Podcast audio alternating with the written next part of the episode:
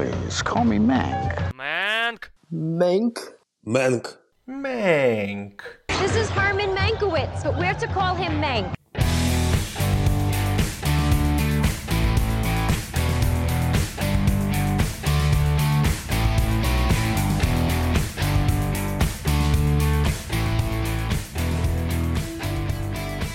Всем привет, дорогие слушатели! С вами подкаст Movie Hub, и сегодня Рождество пришло рано. Новый год наступил 4 декабря, потому что дядюшка Дэвид Финчер принес нам под елочку свой новый, 11 фильм, который, естественно, называется «Манк» или «Мэнк», называйте его с тем акцентом и с тем произношением буквы А, как хотите.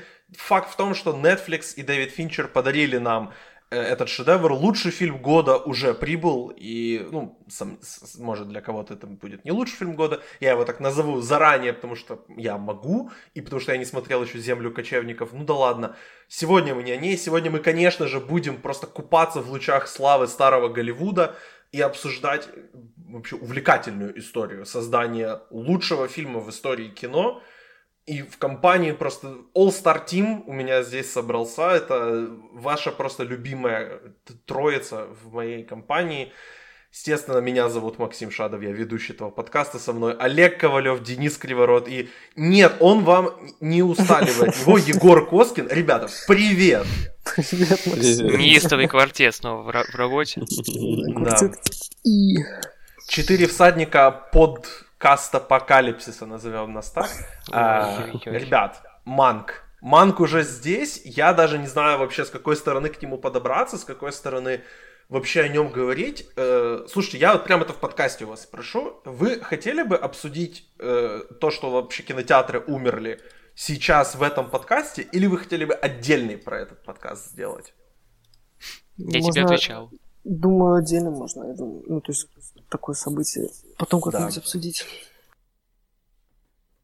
Я и так шутил, что у нас сегодня двухчасовой подкаст будет. Я не знаю, как бы, насколько э, в этой шутке есть доля шутки. Поэтому реально, тема вообще со смертью кинотеатра это можно обсудить за 5 минут, можно обсудить за 40 минут. Поэтому я предпочитаю все-таки 40 минут этому уделить. Так что да, все-таки оставим на другой день эту дискуссию. Сегодня у нас Манк. И вообще о нем будем говорить. Да, это 11 фильм Дэвида Финчера, как я уже сказал. Написанный его покойным отцом Джеком Финчером, Гэри Олдман, Аманда Сейфрид, Лили Коллинз, Том Пелфри, Арлис Ховард, естественно, Чарльз Дэнс. У нас при- принесли нам это, это, это чудо. И давайте вот э, так в общих чертах вообще для меня это был самый ожидаемый фильм года вообще с большим-большим отрывом. И вот поговорите, пожалуйста, по очереди, э, какие у вас были ожидания от этого фильма. И вот не говоря конкретно, там, не знаю, понравился, не понравился, оправдал ли он эти ожидания и не слишком ли высокие они у вас были. Денис, давай ты начнешь. Да, ну я сразу, наверное, буду немножко на контрасте действовать, потому что я этот фильм толком и не ждал, и потому что, честно, меня не особенно заинтересовала эта история. Я не люблю особенно гражданина Кейна, и, в принципе, Гэри Олдман после его сомнительного Оскара с фальшивым подбородком тоже как бы особой симпатии у меня не вызывал.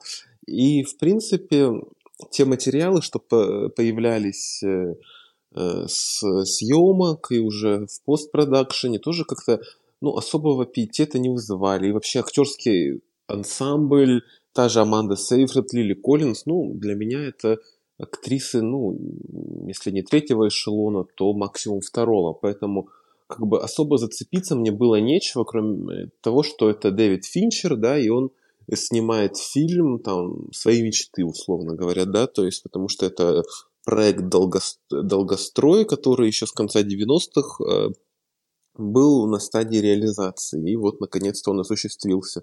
Поэтому у меня завышенных ожиданий не было, вообще особых ожиданий не было, и э, этот фильм стал для меня, ну, приятным сюрпризом, я бы так сказал, потому что в этот скупой год уже, ну, я, честно говоря, ничего не ждал, и я посмотрел очень-очень мало фильмов за этот год. В принципе, для меня кино отошло, ну, куда-то до второй, на третий план. Э, И поэтому мне было очень приятно вот э, сделать такой своего рода камбэк и посмотреть что-то прям новое, э, такое нашумевшее, и сделать это таким своего рода сюрпризом для себя, потому что я никаких ожиданий не возлагал, поэтому я в таком очень приятном, ну не шоке, но в таком приятном послевкусии нахожусь. Вот такие впечатления. Олег, я знаю, что ты, ты грозился, что у тебя об этом фильме всего одна мысль, поэтому на этот вопрос ты наверняка ответишь коротко, так что давай. А, Как, оправдал ли он твои ожидания вообще? выделить все, что сказал Денис. Ctrl-C, Ctrl-V. Ну, по, по, по большей части я даже не смотрел э, трейлеров. Я ничего не ждал. Абсолютно то же самое, правда. И, ну, по большей части я бы сказал, что я в восторге. Вообще в восторге был, потому что я сидел с открытым ртом уже на сцене, когда вплыл в кадр Орсон Уэллс. Я небольшой поклонник Орсона Уэллса, я небольшой поклонник Гражданина Кейна, я немного смотрел фильмов 40-х годов. Но это было обставлено таким образом, что я чувствовал себя э, мальчиком лет 13, который пришел на «Мстители. Финал», а он перед этим читал все комиксы и смотрел все, все фильмы из серии. И, и ему приходится аплодировать вот после каждого камео и после каждого, каждой реплики этой фразы. Примерно так я себя чувствовал, хотя я не мог это рационально объяснить, потому что я не был особенно погружен в контекст этого фильма. Я в, цел- в общих чертах знал, что такое Великая депрессия, кто такой Майер. Я узнал Дэвида Сельзника, я узнал э, Тальберга, и все. Ну, то есть это были, да, твои мстители, это, кстати, интер- интересное сравнение. Егор, э, насколько ты большой поклонник старого, вот этого совсем старого Голливуда, и чувствовал ли ты себя в своей тарелке, смотря этот фильм? Ну да, во-первых, тоже присоединяюсь. У меня абсолютно не было никаких ожиданий и не солгу. То есть как бы мне даже нечего добавить, потому что перед фильмом вся вот это, все это як- некое возвращение Финчера там к каким-то своим корням, к отцу и так далее, у меня тоже как-то, ну, то есть абсолютно нейтрально прошло мимо меня. А сама, э, сама эстетика, сама эпоха, наверное, ну, как сказать, мне кажется, что это была очень несмотря на весь свой как бы гламур и там, не знаю, аллюры еще, многие там подходящие слова, это была очень стр- не страшная, но скорее очень токсичная такая среда. И я просто боюсь представить, насколько всем актерам, которые тогда работали, всем режиссерам в том числе, приходилось тяжко, потому что им приходилось творить историю буквально каждый день.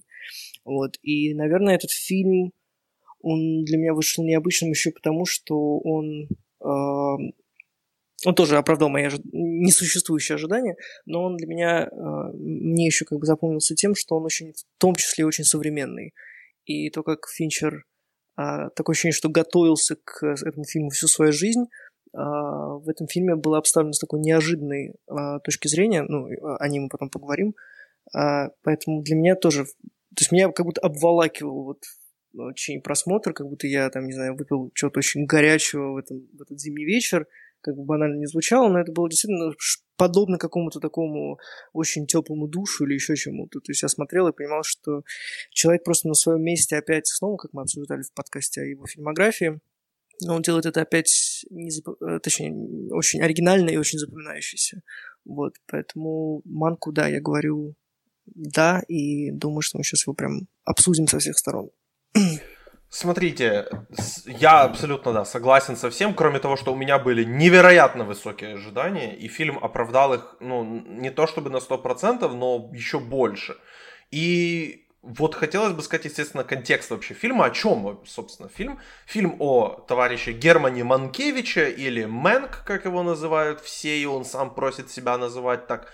Это человек, с- он живет в Голливуде, он сам из Нью-Йорка, сценарист, и э, фильм рассказывает его историю того, как он сел писать фильм «Гражданин Кейн», и э, вот все, что предшествовало, и все, что его э, побудило, и все, что его э, вдохновило на написание этого фильма.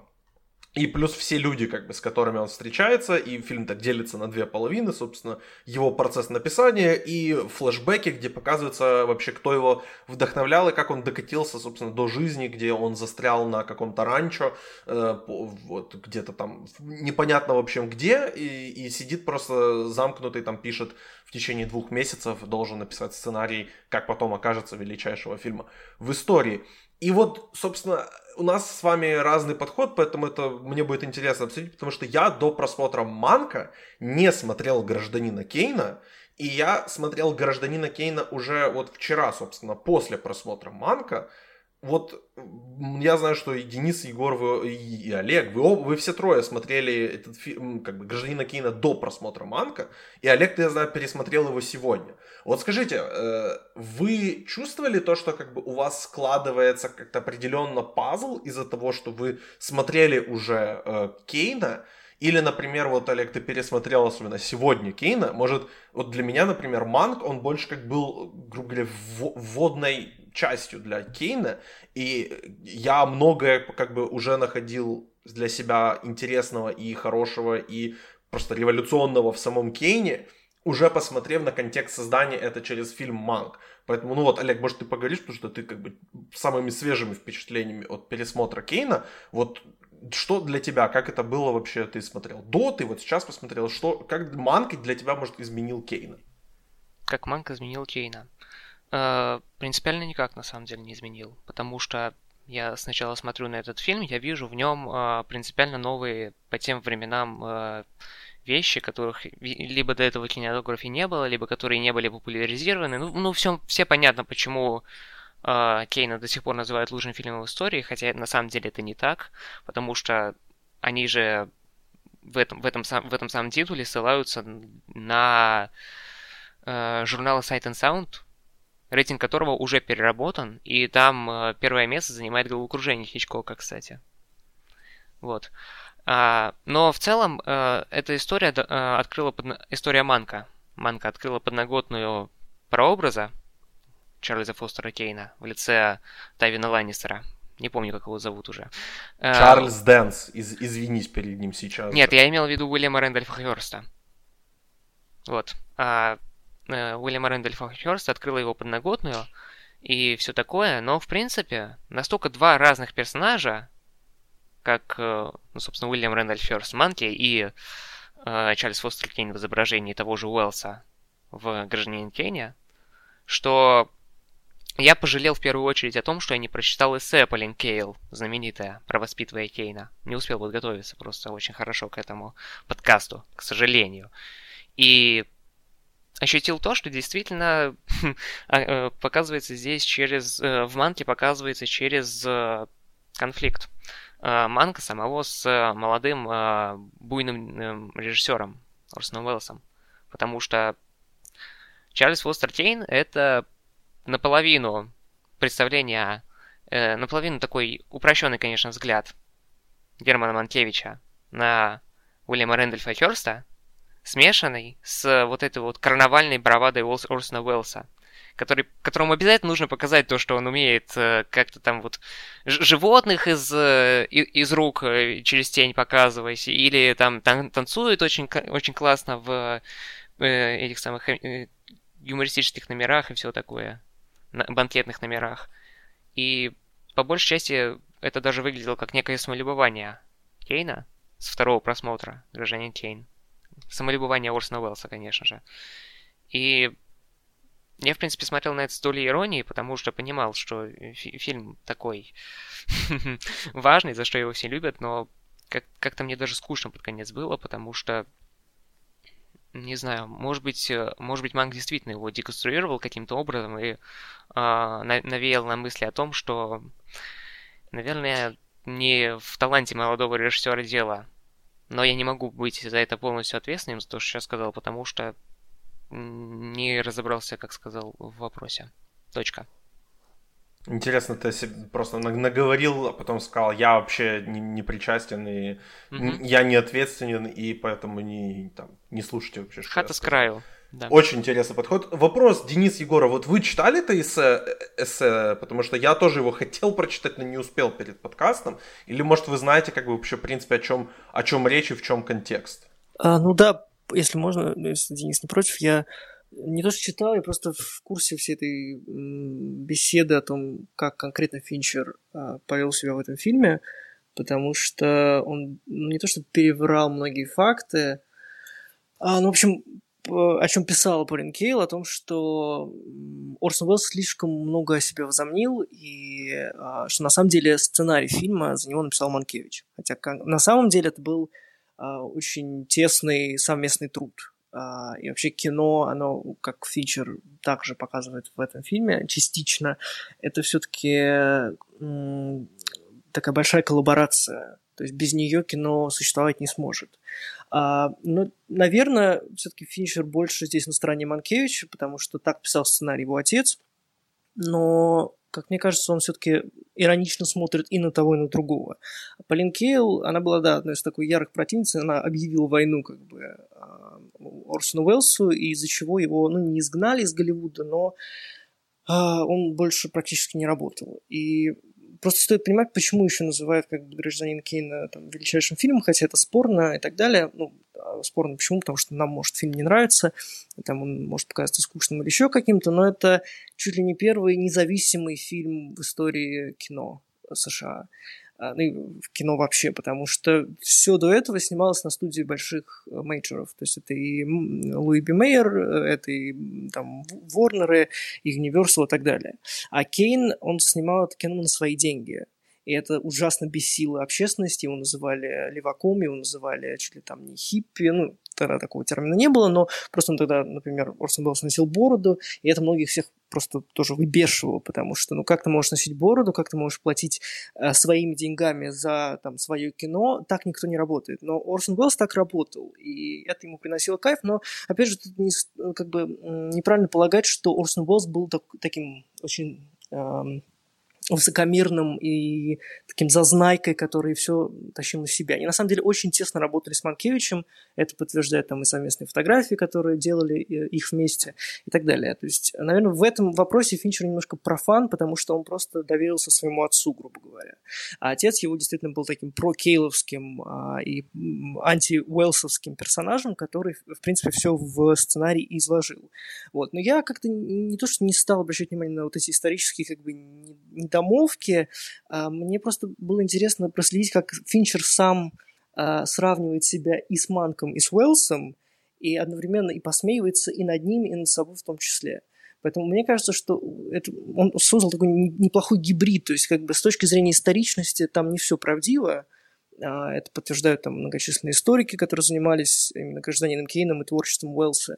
Но, с другой стороны, Финчера это и не интересует, что на самом деле удивительно, потому что все предыдущие фильмы Финчера, они, а, ну, это такой прям выверенный, да, выхолощенный техничный поток сознания. Не, ну социальная сеть так. Я понимаю, да, там тоже, там тоже, мало. там тоже, да, да, там тоже, безусловно, Аарон Соркин много, э, ну, тем не менее, он адаптировал книгу, да, то есть с него, наверное, ну, не то, что взятки гладкие, но тем не менее ему дали источник, и он как-то его перенес на экран. Понятное дело, что не все, опять же, было правдиво, но э, как бы Цукерберг э, нас, нас его история не то, что как бы мало интересует, но это было не так давно, и, наверное, еще свежи воспоминания, как это все строилось случилось.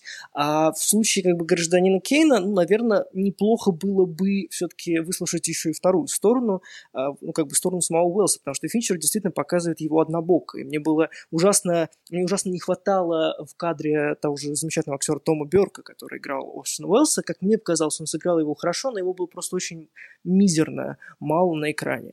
Вот, потому что он появился ну, буквально в начале и в конце, да, и в середине вышел в каком-то там э, зловещем свете, усмехаясь над Манком.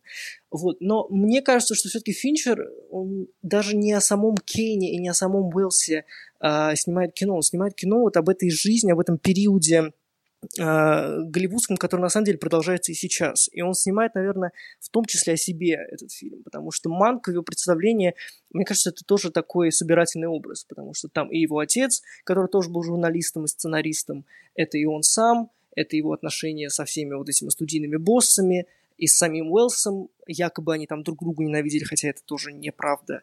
А мне кажется, что Финчер немного все-таки о другом кино снял. То есть он снял хоть кино и не совсем точное с точки зрения вот фактов и так далее, но его интересовала жизнь в кадре. Его интересовала та эпоха, которая очень плавно переходит вот в эпоху нынешнюю.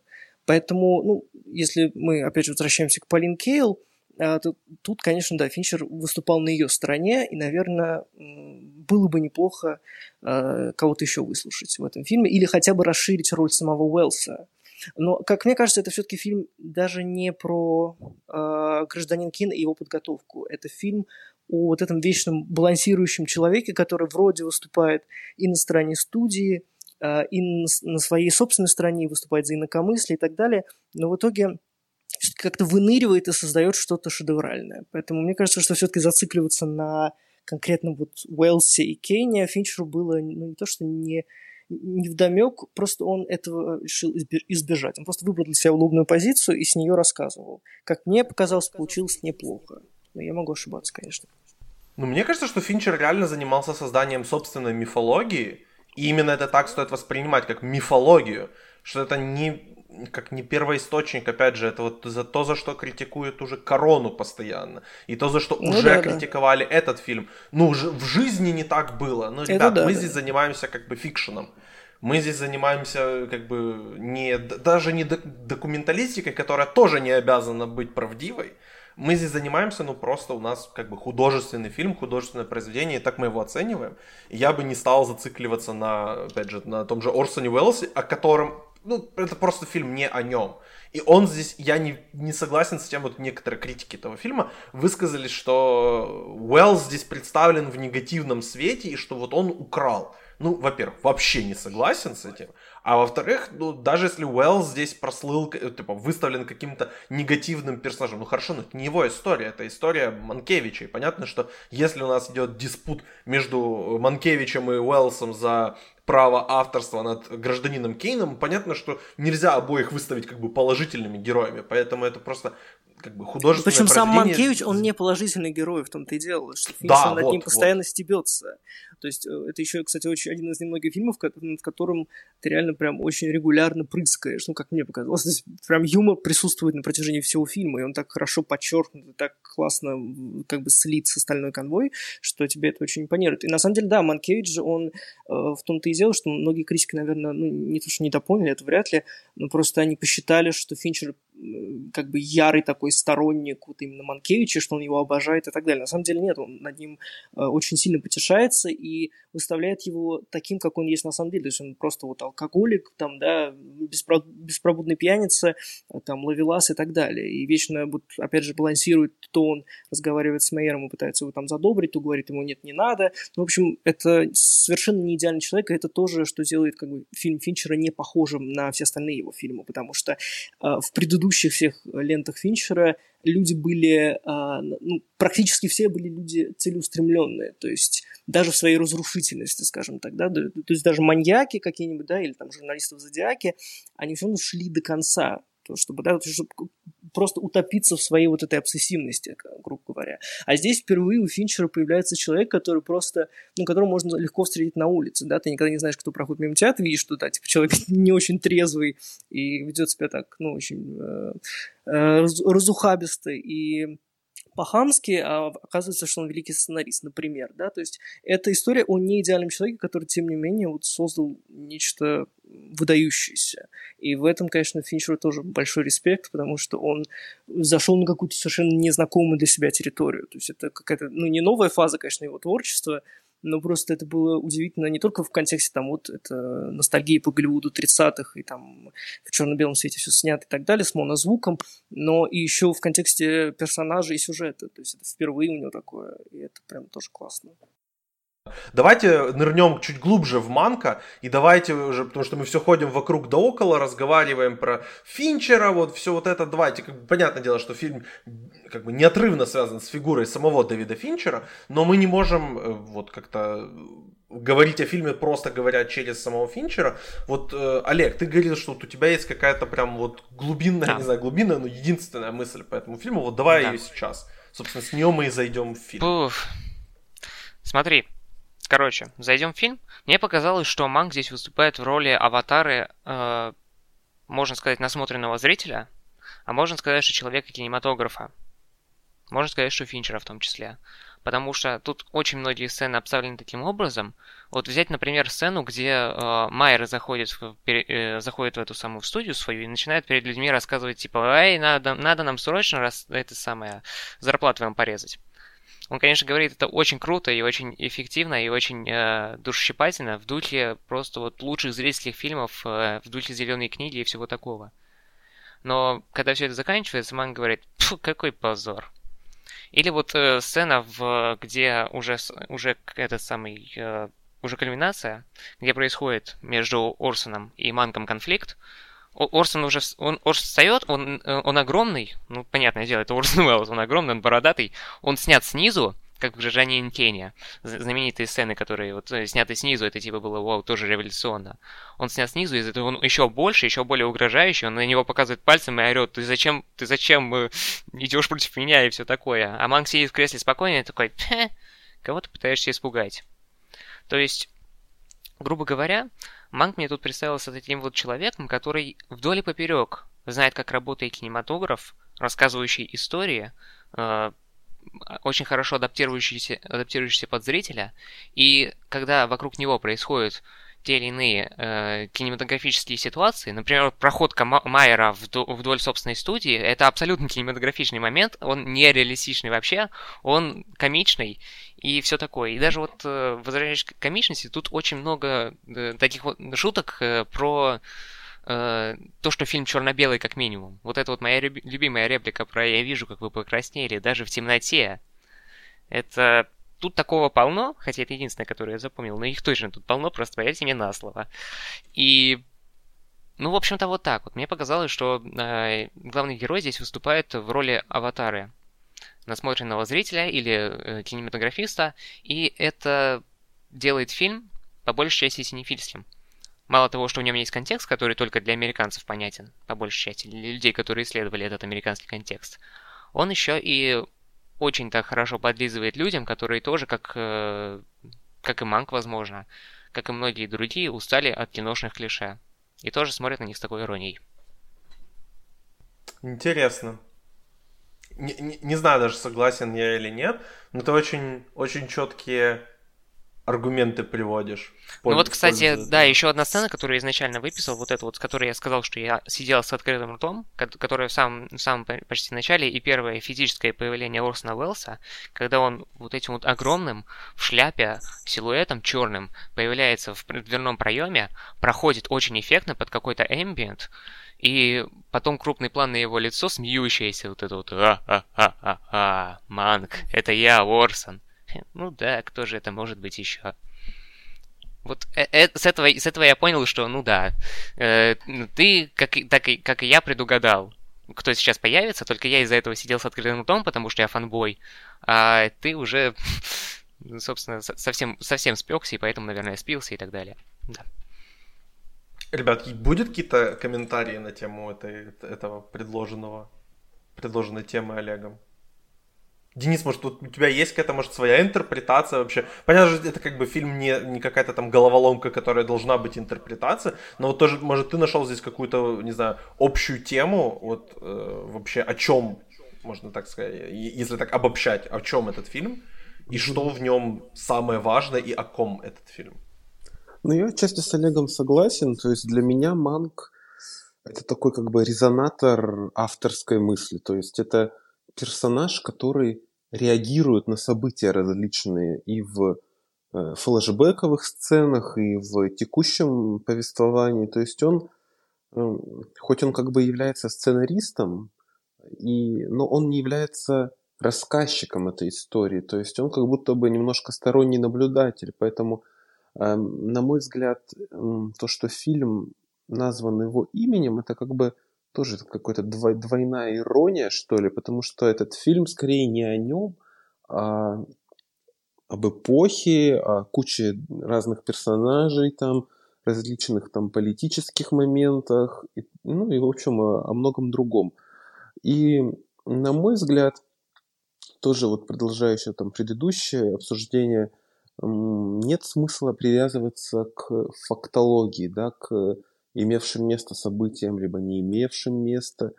и к гражданину Кейну, в частности, и вообще к этим фигурам, на мой взгляд, этот фильм мог бы ну, сохранить свою какую-то вот свой, ну, заинтересовать зрителя, в общем, даже если бы он, это были просто вымышленные персонажи, то есть это был бы не Манк, а просто какой-то да, персонаж, и не было бы привязки такой большой к гражданину Кейну.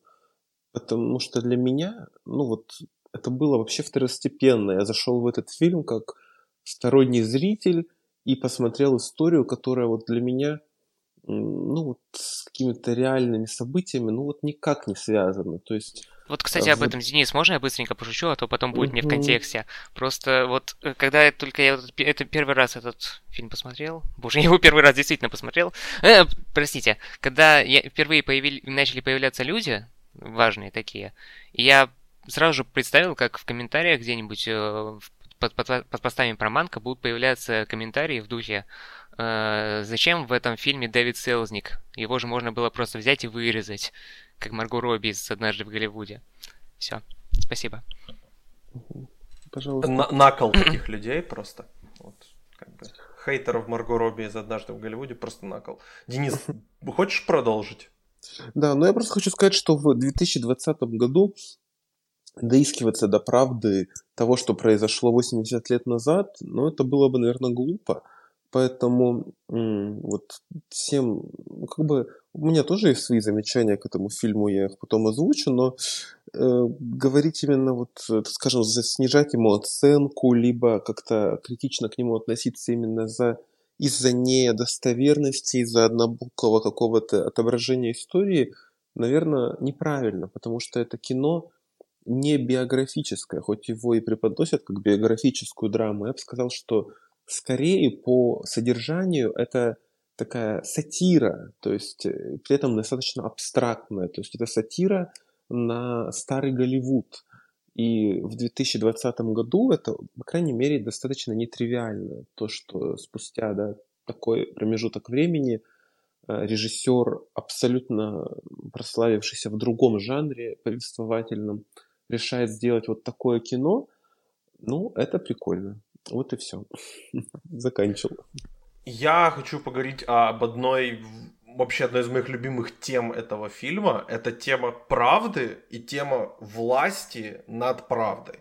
Вот мой любимый какой-то вот суб, субсюжет, если так его можно назвать, это выборы как раз а, вот эти, которые происходят в Калифорнии в 1934 году, где э, есть кандидат от республиканской партии, которого поддерживают как, э, многие действующие лица, в том числе Луи Би Мейер в исполнении Арлиса Ховарда, и, естественно, э, Уильям Рэндольф Хёрст в исполнении Чарльза Дэнса, вот, и студия вся MGM его поддерживает, Герман Манкевич не поддерживает его, и они вот решают делать вот эту серию этих фейк-ньюз, этих клипов, где они говорят с якобы людьми на улице, на самом деле это там, актеры этой студии, и они просто вот выступают и рассказывают, как они, почему, почему они поддерживают этого кандидата, и в чем, собственно, они, почему они его поддерживают. Мне еще понравилось то, как они показали, ну, по крайней мере, из того, что мы увидели, они показали одного человека, который поддерживал э, вот этого либерального кандидата. Напомните, как его зовут? Аптон Синклер, да. Вот, Аптона Синклера. И это был темнокожий мужчина, понятно, 30-е годы, как бы, и какое мнение должно сложиться у республиканцев, и вообще какое мнение должно сложиться у белых людей, если другого кандидата поддерживает э, э темнокожий человек. Это как бы... Мне, мне это, э, вот этот штрих понравился. Штрих в смысле Финчер, а не Штрих, этот чувак, который сидел в машине и говорил, что он поддерживает Аптона Синклера. Ну да ладно. Вот, и, и вот эта сама, сама линия, сама как бы развязка того, чем все заканчивается по поводу выборов и по поводу человека, который занимался этими роликами. И очень мне тоже понравилась сцена, э, на какой-то там, на вечеринке по случаю дня рождения Луи Би Мейера, где собралась вся вот эта элита, все эти сливки э, MGM, и они сидят, развлекаются разговорами о социалистах, Гитлере, э, кто там хороший, кто плохой, как почему там Рузвельт это хороший политик или плохой политик, почему э, там э, ну, Гитлер, почему там его не стоит воспринимать всерьез. И вот, вот, вот эти все диалоги, и, и то, кем предстает Манкевич в этих диалогах, то есть, как его потом называют, что он просто придворный шут, и какое отношение, как бы, к, возможно, самому интеллигентному человеку среди присутствующих, но вот он просто из-за того, как он зарекомендовал себя, правда о нем не имеет значения, и он просто предстает тем, кем он предстает. Поэтому для меня вот, это, вот этот субсюжет очень мне понравился, и я считаю, что это, может, даже самая сильная часть фильма, если не говорить о другой, который, скажем, наверняка позже. Егор, вот, может, у тебя тоже есть что-то именно из того, что я сказал, тоже хочешь на что-то там дополнить, подметить, добавить, или, или свое что-то э, вот рассказать из того, о чем этот фильм тоже говорит, потому что ну, богатый текст. Э, да, мне кажется, что Финчер прям наседает так на ту эпоху и, безусловно, конечно, сравнивает ее с нашей. А, но мне кажется, что Манкевич вот еще, что он такой, как Денис сказал, сторонний наблюдатель, он еще и постоянно хочет успеть посидеть на двух стульях. То есть он даже несмотря на то, что он мыслит так достаточно резко и остроумно для всего этого, для, все, для всех этих гостиных э, и для всех этих персонажей, он э, все еще обезьянка-шарманщика, как говорит ему в конце Херст. И в этом плане Финчер тоже довольно безжалостно его так э, вскрывает и показывает его другую некую такую сторону, потому что даже несмотря на то, что он, э, как сказать, свободолюбив и там голосует за Синклера, он наверное, недостаточно усилий приложил к тому, чтобы исправить ситуацию. То есть он не стал Уэлсом еще одним, который в корне изменил историю, просто своим элементарным подходом. То есть, да, то есть, опять же, снимая там на свои деньги или делая еще что-то, там, нося бороду даже. А не говорю, что там Манку надо было носить бороду, а про то, что, наверное, он все еще часть этой системы, на которую фильм в том числе направлен, да, сатирически или, или там критически и так далее. Поэтому мне кажется, что здесь Финчер все очень э, ладно так выкроил и показал. И мне кажется, что, кстати, вот возвращаясь к сценарию, а, очень такие пулеметные диалоги, то есть ты не только там не успеваешь за ними следить, но они а, очень классно в, скажем так, вшиты в реальность фильма. И они даже, мне кажется, дадут фору тому же Соркину, потому что если у Соркина это все очень так а, приподнято и очень пафосно, то такое ощущение, что Джек Финчер, он как будто успел пожить вот в этом э, периоде, в 30-х годах, хотя, наверное, он там только родился в, в эти годы, но суть в том, что Финчер очень умело обращается еще с текстом. То есть он понимает, что это его отец, но вот никакого, скажем так, непотизма, то есть э, никакой, эм, как сказать, никакого осознания того, что это твой отец, а значит, надо как-то очень а, потакать ему, его тексту и быть подобострастным, у Финчера такого не возникает. То есть он очень остается самим собой в этой ситуации. Вот. Поэтому, да, политика тоже важная часть этого фильма, но опять же, это такой микс. То есть э, в этом фильме все, ничто не крутится вокруг какого-то одного события. И даже вокруг одного персонажа, как мы тут э, пришли, я думаю, к какому-то единому мнению.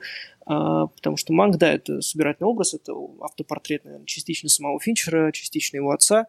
А, вот, поэтому думаю, что политический контекст, он здесь важен просто, чтобы еще раз вот обратить внимание на прогнившую вот эту вот э, судийную систему, э, которая здесь не просто, скажем так, обличена, как в любом другом фильме. Финчер очень умело ее показывает. То есть он не ругает э, там Майера, да, он не, не читает тебе нотации. Он просто классно это демонстрирует. И в этом тоже его сила, и сила, опять же, вот этого политического контекста. Можно я кое-что добавлю? Вот мы несколько раз Можно. произнесли имя э, Эптона Синклера, а Макс перед записью еще сказал, что он понятия не имеет, кто это. Но это, на секундочку, один из э, ведущих писателей американских первой половины 20 века. Как минимум, я его у Хемингуэя несколько раз видел, упомянутого как знаковую фигуру той эпохи. И что важно еще для кинолюбителей, это на него, на его романе была, было основано одно из лучших произведений этого века, Пола Томаса Андерсона, There Will Be Blood. Вот по нему, по вот этому писателю, который, помимо прочего, еще был ну, социалистическим деятелем, заметным, э, собственно, вот, дал небольшой контекст. Все. Да, спасибо. Ну, кстати, да, в этом плане тоже, наверное, Финчер тогда показывает Манка как человека, который тоже мог, наверное, по идее стать каким-то политиком. И в итоге все у него облилось. Вот. Давайте, что, еще, на, что еще в самом фильме стоит обратить внимание, потому что я бы вот хотел поговорить о секвенции э, в самом, вот как раз продолжении этой вечеринки на дне рождения Луи Би Мейера, но уже в контексте не актеров, поэтому о них чуть попозже скажем. Мне кажется, я еще... А, я вот еще хотел провести такую параллель, опять же, можно сказать, что я это сам себе придумал, эту интерпретацию, с другой стороны, ну и хорошо, что я сам себе ее придумал, потому что фильм в какой-то момент, он разделяется на две части. Вот часть, э, в принципе, он с самого начала так разделен. Часть, которая происходит э, на этой ферме, этой там, ранчо, где находится Олдман, то есть Манкевич, где находится там его эта гувернантка и, и женщина, которая сидит, печатает его, сцен, его там, тексты, которые он ей надиктовывает. Стенографистка, да. Стенографистка, спасибо. И э, вот сцены, которые происходят в самом там в флешбеках в Голливуде. И мне показалось, что это такое вот разделение на кино и на театр. И учитывая, что мы находимся вот в часть, где на раньше это больше напоминает мне пьесу, потому что как бы одна локация, все замкнуто, приходят постоянно герои какие-то разговаривать, собственно, с Манком, и постоянно там одни и те же как бы э, планы, одна, одни и те же декорации, ничего особо не меняется. То есть это, это мне напомнило как раз вот театр. И учитывая то, что это происходит, потому что то есть все, все события, которые происходят там, они так или иначе связаны с Орсоном Уэллсом, человеком, который пришел в кино из театра, мне вот показалось это очень интересным таким поэтическим сравнением, то что э, все, что связано с Уэллсом, оно перенесено в театральный сеттинг, а все, что связано как бы с остальными действующими лицами и особенностями, э, в особенности с Хёрстом, это все перенесено в кино. И вообще с Хёрстом и с Мейером, то есть с деятелями MGM. Вот э, вам, как бы, вы такое заметили, под, подметили? Слушай, знаешь, что я заметил? Думал, что... Ты, ты знаешь, что я заметил? Ты, наверное, сейчас но э, английского пациента английского пациента. Абсолютно точно такое же разделение. Да, ну, конечно, кстати, не, да, да, не, да, на, не настолько, насколько у тебя продуманное, но просто вот э, есть прошлое, в котором мужик что-то делал интересное, а есть настоящее, где он в не лучшем состоянии и его все обхаживают. Вот так примерно. Есть такое. Ну, в, в английском пациенте все-таки чуть больше динамики, я бы сказал, вот во второй той части, где как бы с обхаживанием. Но, в принципе, да, есть, есть в этом что-то, да. Ну вот мне, мне вот это вот сравнение и разделение и э, слияние кино и театра в фигуре, э, которая присутствует в фигуре Уэллса и которая присутствует в этом фильме, мне показалось интересным, не знаю, решением, или это просто моя такая интерпретация. Вам есть что добавить, прокомментировать по этому? Ну, может быть, типа не забывай свои корни или что-то такое, ну, по отношению к Уэлсу именно, что он каким был самого, с самых своих театральных э, выступлений таким и остался, то есть независимым довольно-таки громким и таким привлекающим к внимание, таким а, как это, ну, в общем, устраивающий вечную какую-то буфанаду и так далее. Наверное, что Финчер этим образом хотел сказать, что а, Уэллс не изменился, ну или что-то подобное. Но мне кажется, что здесь э, я этого не заметил, но классно, что вы заметили, потому что фильм действительно полон такими отсылками э, и прочими там появлениями камео в том числе. Поэтому, возможно, да, возможно, это э, с, ну, связано с тем, что Уэллс начинал, да, с театра и, и на радио также э, работал очень много, озвучивал всякие постановки, в том числе «Войну миров» э, Гер, Герберта Уэллса, еще одного Уэллса. Вот поэтому, да, у него было много э, способностей, скажем так. И Финчер, ну, опять же, повторюсь, что он дал бы ему больше, наверное, времени, было бы, возможно, чуть интереснее на это взглянуть, но и так фильм получился, как мне кажется. С точки зрения Уэллса, наверное, тоже, хотя не во всем. Прежде чем перейдем к обсуждению действующих лиц, еще про одного героя фильма я хотел бы заострить внимание. Это, естественно, брат главного героя э, Германа Манкевича, Джозеф Манкевич. И я как бы думал, ну, смотря Манка, я как бы не особо, скажем так, историк Голливуда. Я думал, ну, брат, ну, что-то там где-то работал в студийной системе. А потом я зашел почитать немножко вообще о том, кто такой Джозеф Манкевич, что это четырехкратный лауреат Оскара, один из выдающихся режиссеров 50-х, 60-х годов, который снял все о Еве. У меня вот вопрос к Денису как я знаю, что ты большой поклонник фильма «Все, все о Еве» и, в частности, Бетти Дэвис, вот э, как вообще тебе вот интерпретация Тома Пелфри, э, товарища Джозефа Манкевича, много ли ты знал о самом нем, прежде чем вот смотреть Манка, и много ли фильмов ты его видел? Вот, может, нам, может немножко в контекст э, про этого человека ввести? Ну, на самом деле, я вообще как бы подходил к этому фильму с таким рассеянным вниманием, и про то, что там будет фигурировать один из ну, режиссеров, возможно, моего самого любимого фильма, я, я и не предполагал, и то, что он будет братом главного героя, тем более. А, но здорово, что это случилось. Но, конечно, стоит сказать, что э, Джозеф Манкевич здесь, ну, э, как потому что действие обрывается в 1941 году, и в то время он еще из себя как бы ничего толком не представляет, потому что его режиссерский путь начнется только послевоенное время, в 1946 году, и все о Еве, ну, самый его такой известный и нашумевший фильм, выйдет только в 50-м. Поэтому в данном случае я бы не стал искать э, каких-то таких вот, э, не знаю, всплесков гениальности в этом герое, да, и э, акцентировать на нем особое внимание, потому что здесь он как и сам Манк, условно говоря, является таким посредником, что ли, между мирами. Я бы сказал, что он, как, э, возможно, героиня Аманды Сейфилд, является таким вот э, связующим звеном между прошлым и настоящим, да, таким каким-то посыльником из флэшбэков в настоящий день. Ну, настоящий день это 40-й год. И поэтому как бы я вообще бы исторических персонажей в данном случае рассматривал не с точки зрения их, ну вот, реальных биографий, да, кем они были до, кем стали после, э, а просто вот в моменте повествования как каких-то героев, возможно, даже и достаточно нереалистичных, э, потому что так, так фильм смотрится интереснее. Если ты начнешь вдаваться и анализировать, что вот это такой Манкевич, а это другой Манкевич, то, мне кажется, можно упустить суть, а суть она вот наша не в биографической точности, а в какой-то, э, ну, в каком-то замысле, который мы уже обсудили. Поэтому как-то так. Давайте тогда поговорим о действующих лицах вообще, потому что мы о них так прошлись мимо, вот особенно про Аманду Сейфрид, сейчас мы о ней скажем, но Гарри Олдман вообще, давайте о нем поговорим.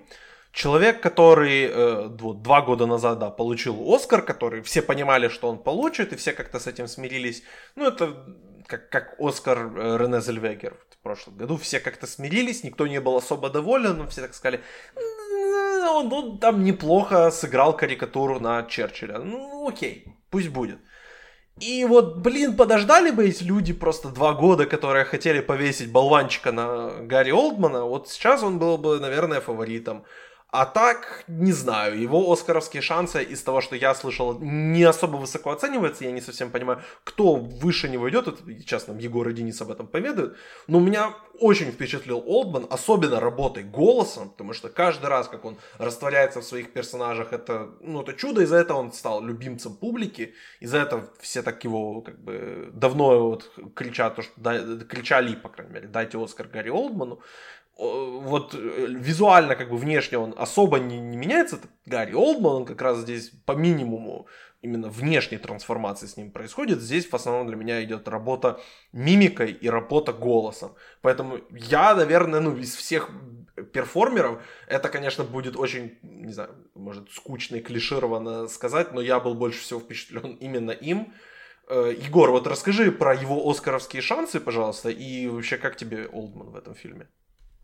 А, Олден мне а, показался очень таким родным, а, и это действительно, ну, это тоже было им достигнуто с помощью какой-то удивительной трансформации. И мне, безусловно, понравилась эта работа гораздо больше темных времен, или как назывался этот фильм, или что это там было с Черчиллем. Ну, а, вот это вот, да. Да, ну еще Джо Райт твой любимый снимал, поэтому, конечно. Это не, не без этого, да. Полностью ну, мне кажется, фильм. что, э, кстати, нет, я не согласился с тем, что он там без каких-то излишних трансформаций, потому что лишний вес у него там, ну, ему какие-то накладки делали, и, наверное, на лице они не отображались, но вот э, был таким... Вообще, сам Манкевич был довольно крупным и с большим животом человеком. Вот, поэтому Олдману тоже так э, помогли гримеры и прочие э, значит, коллеги по цеху. А мне показалось, что это еще... То есть он удивительно растворяется, то есть ты понимаешь, что этот человек реально с ролью справился на отлично. То есть вот если бы у него всегда был опыт работы именно с Финчером, да, а не с Джо Райтом. Наверное, мы бы видели ча- чаще в его таки, э, в таких ролях, а так мы, к сожалению, вынуждены наблюдать, как Оскар уходит ему вот за такую карикатуру. Но карикатура, опять же, давно зрела, и Оскар тоже давно зрел. Поэтому, наверное, Заманка, кстати, я не уверен, чтобы ему дали э, Оскар, потому что это кино, ну, мы, не знаю, будем ли обсуждать еще в контексте вообще наградного сезона. Будем, да, будем, всего, конечно, номинация, будем. Номинаций, конечно, будет много, наверняка, потому что с точки зрения там, стилизации и визуального э, контекста это просто пиршество, да, там и от Трента Резнера начиная и заканчивая там оператором, вот, но мне кажется, что академики не до конца бы, наверное, поняли работу Олдмана именно в Манке. Им привычнее просто видеть байопик, а, ну, типичный, стандартный. Как Манка это совершенно ну, а, такой отдельно взятый период жизни Манкевича, который и не Манкевич вовсе, а собирательный образ. Вот, поэтому не уверен насчет этого. По поводу его наградных шансов, да, действительно, он идет, ну, наверное, в лучшем случае третьим после Энтони Хопкинса за отца и еще одного нетфликсовского кандидата, это Чедвик Боузман. Я вообще не думаю, что кто-то будет против Чедвика Боузмана в силе, ну, как бы противостоять, потому что а, слишком силен его статус, и слишком рано он ушел и прочее. Вот, поэтому думаю, что Олбан будет доволь- довольствоваться номинацией, как и остальные как бы, департаменты этого фильма. Вот. Но о победе, да, речь, конечно, не может быть, потому что и слишком рано давать еще один. И думаю, что ну, это просто нетипичный перформанс, мне кажется, для академиков. Он, они не привыкли видеть такое. А вот насчет Аманды Сайфред, я думаю, ситуация будет другая.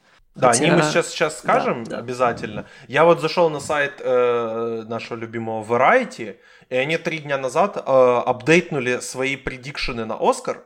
Я вот сейчас озвучу пятерку, кого они сейчас ставят. Собственно, Чедвик Боузман, да, Ma Rainey's Black Bottom, Энтони Хопкинс, отец, Делрой Линда, The Five Bloods. Помните такой фильм? Мы с вами о нем в июне разговаривали. Господи, полгода прошло, ребят.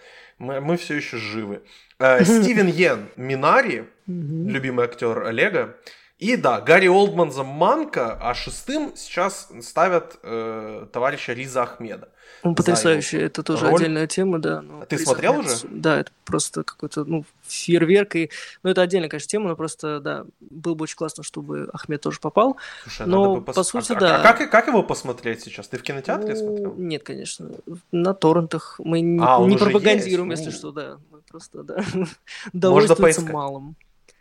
Но, по-моему, его в России A1 будет выпускать, поэтому, ребят, Возможно. Или Но уже по поводу, выпустили. да, по поводу Олдмана, э, он все равно будет в пятерке, это все равно очень крепкий, э, крепкая роль, которая творит чудеса, то есть сам Олдман прям не стесняясь, э, он успевает быть и, громогласным, и смешным, и остроумным, и с таким словоблудом и прочим, поэтому я думаю, что Финчер видел в нем частично и себя, конечно, вот, и Олдман, браво, я думаю, что это тоже одна из моих любимых ролей, мужских, по крайней мере, в этом году. Не скажу, что любимая, но да, близко.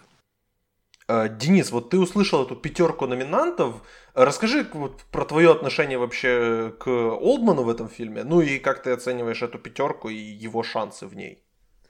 Ну, я честно скажу, что для меня Олдман э, всегда был актером, который немножко переигрывает, э, так скажем, в попытке, возможно, сделать героя более таким, не знаю, зрительским, да, он упускает какие-то более тонкие вещи. Ну, это на мой субъективный взгляд, с которым, наверное, мало кто согласится, но я э, Гэри Олмана считаю более попсовым актером, возможно. То есть я не считаю его ну, каким-то академическим таким перформером, да, то есть из вот этого британского пака условно, да, куда он включен, да, с Дэй, Льюисом и прочими там товарищами. Для меня он более такой э, попсовый актер, но который очень крепко держится и выдает хорошие работы, зрелищные и интересные. И вот эта роль для меня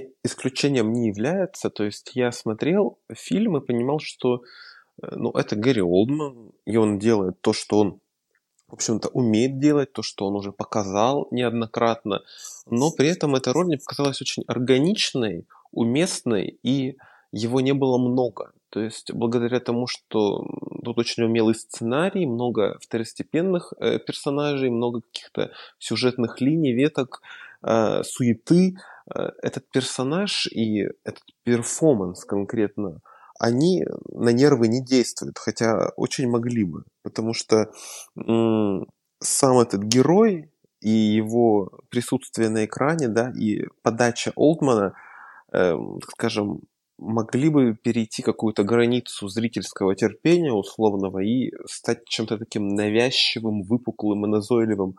Но этого не произошло, и персонаж, несмотря на свою противоречивость, на то, что он такой вот неоднозначный, да, и хороший, не плохой, не пойми какой, он вызвал в конечном счете какую-то такую ироничную симпатию. И основная заслуга здесь именно за Олдманом. Поэтому я буду рад его номинации. Эм, у меня настолько скупой киногод, что я не знаю, какие еще были мужские роли, чтобы я их вспомнил сейчас, поэтому, наверное, для меня это тоже будет любимая мужская роль на данный момент, но эм, каких-то таких глубоких струн моей души этот перформанс не затронул, конечно же. На мой взгляд, это такой крепкий, э, такая крепкая, яркая роль, Э, которая вот в копилку Гарри Олдмана ложится очень так крепко, но, например, будь на его месте какой-то другой актер, это могла бы быть более рядовая роль, да, то есть эм, не такая выдающаяся. И вообще отдельно я хочу сказать про тот факт, что Гарри Олдману 62 года, а у нас э, Манк-то сам э, в 40 году, ему было 43, да, а в Э, флэшбэках ему было меньше 40. То есть, в принципе, Олдман по всем статьям это мискаст, но тем не менее, несмотря на это, он смотрится очень свежо, и когда говорят в конце, что э, он, в общем-то, 43-летний выиграл Оскар, в 55 почил, э, ну, ты как бы даже мысли не допускаешь о том, что Гарри Олдман был как-то не ко двору здесь. То есть Эм, и учитывая то, что здесь отсутствует какой-то грим, да, и все такое, это действительно очень классная такая трансформация, ну и очень хорошие гены у Гарри Олдмана, потому что он очень классно выглядит для своих 62. Вот так.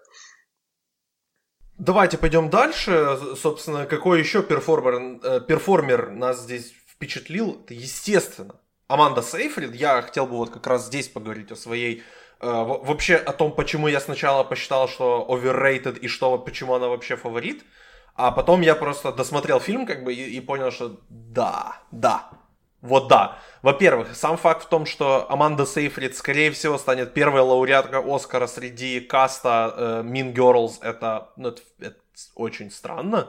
Это реально, вот что и МакАдамс, ну, Лохан-то понятно, она это закончилась уже, но вот то, что она раньше, чем МакАдамс, прорвалась, это удивительно. Но Сейфред э, в сцене вот этой, где они гуляют с Манком по этому замку Хёрста, который мы потом тоже видим и в «Гражданине Кейне», и это, я сначала подумал, что ну, ну, ну, ну и чё? Она реально просто вот, ну, двигается, она переигрывает, у нее очень, она такая пластичная, она очень красиво говорит, но в, как-то не чувствуешь в этом ну, чего-то такого цепляющего. А потом наступает сцена, где она приезжает к Манку на его ранчо это. И там вот я просто в контекст поставил ту сцену до этого с сценой, которую мы, собственно, видим, их диалога, там, где она просит, собственно, давай, может, лучше не надо, или там, сделай как-то помягче по отношению к моему старику, которого я люблю. Я просто, да, я понял, что Сейфрид здесь делает прорыв как для себя, потому что это точно новое для нее что-то. До этого она была такой более шлаковой актрисой, которая, она сама норм, но она играет в шлаке просто, вот помимо Mean Girls. Ну, типа, у нее карьера была, ну, так себе. И вот здесь она делает реальный прыжок, и Variety тот же вот сейчас ставит ее в пятерке, она идет сейчас как топ-1 у них, фаворит на победу. Также Оливия Колман за отца.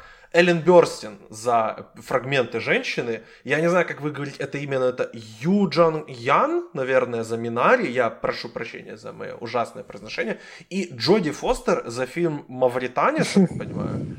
Ну, я не знаю, что это за фильм, я первый раз о нем слышу. Ну, Variety вообще, у них с предикшенами очень плохо. Там просто есть человек, который ну, не умеет их составлять, он просто не умеет следить за этим. Поэтому возьмите меня и Дениса, пожалуйста, на эти роли. Вот, потому что, ну, мы в этом... Ну вот они на да. шестое-седьмое место ставят Марию Бакалову за Барата и. Глен Клоуз за Элегию Хилбили. Ну вот я бы больше хотел этих двух видеть, чем Джоди Фостер и, и не знаю, кого еще убрать. Оливию Колман, ей, ей хватит, не надо, оставьте в покое Оливию Колман. Вот этих лучше двух номинируйте, им, им норм, а Глен Клоуз можно и выиграть. А, Олег, вот у меня к тебе вопрос, вот ты, я который раз уже говорю, что ты не поклонник актерской игры, ну вот Да. может тебя как-то, не знаю, тебе есть что сказать по Сейфриду или может по Я Олдману надеюсь, вообще? что Тому Берку будут давать больше ролей в Голливуде. Я ради него смотрел Плюс, этот фильм. плюс. Все, точка. Да, Да, Том Поддерживаю. смотрите его в «Сувенире» или в, или в четвертом сезоне «Короны». да. Вот. Хотя его в четвертом сезоне «Короны», мне кажется, у него хронометража ровно столько же, сколько и в «Манке», поэтому, в принципе, не, не особо. Но Том Бёрк классный. Ну, Бёрк вообще, да, удивительно. Кто хочет взять слово и сказать про Я Сейфрид? просто про Сайфред добавлю, Всю правду. что да, она очень такая, что называется, relatable, то есть э, она, она даже разговаривает не как не, не так, как будто она актриса Марион Дэвис вот из 30-х, там, а она разговаривает очень по-современному, то есть она, как мне показалось, даже несмотря на акцент, она вот как будто ты ее наблюдаешь в современности. Ты, ты тоже можешь ее встретить где-то вот, ну, проходящей мимо, либо сидящей в кафе. И она очень, несмотря на весь свой гламур, и на, несмотря на весь свой шик, и на предложенные ей там роли Марии Антуанетты и других а, персоналей, она, она очень такая открытая миру. Но в то же время она понимает, что ее надежды были когда-то давно порушены тем же Херстом, и многое она бы хотела ему высказать, если бы находилась, например, в сегодняшней да, индустрии э, голливудской, а не тогда, почти сто, лет назад. Но Сайфред действительно очень э, работает какая-то, вот, я не знаю, непередаваемая словами магия, а, и буквально вот одним взглядом, особенно финальным, когда ну, все находятся на ужине, и когда Олдман, значит, свою тираду начинает, э, там буквально все читается в взгляде, и в ее уходе тоже.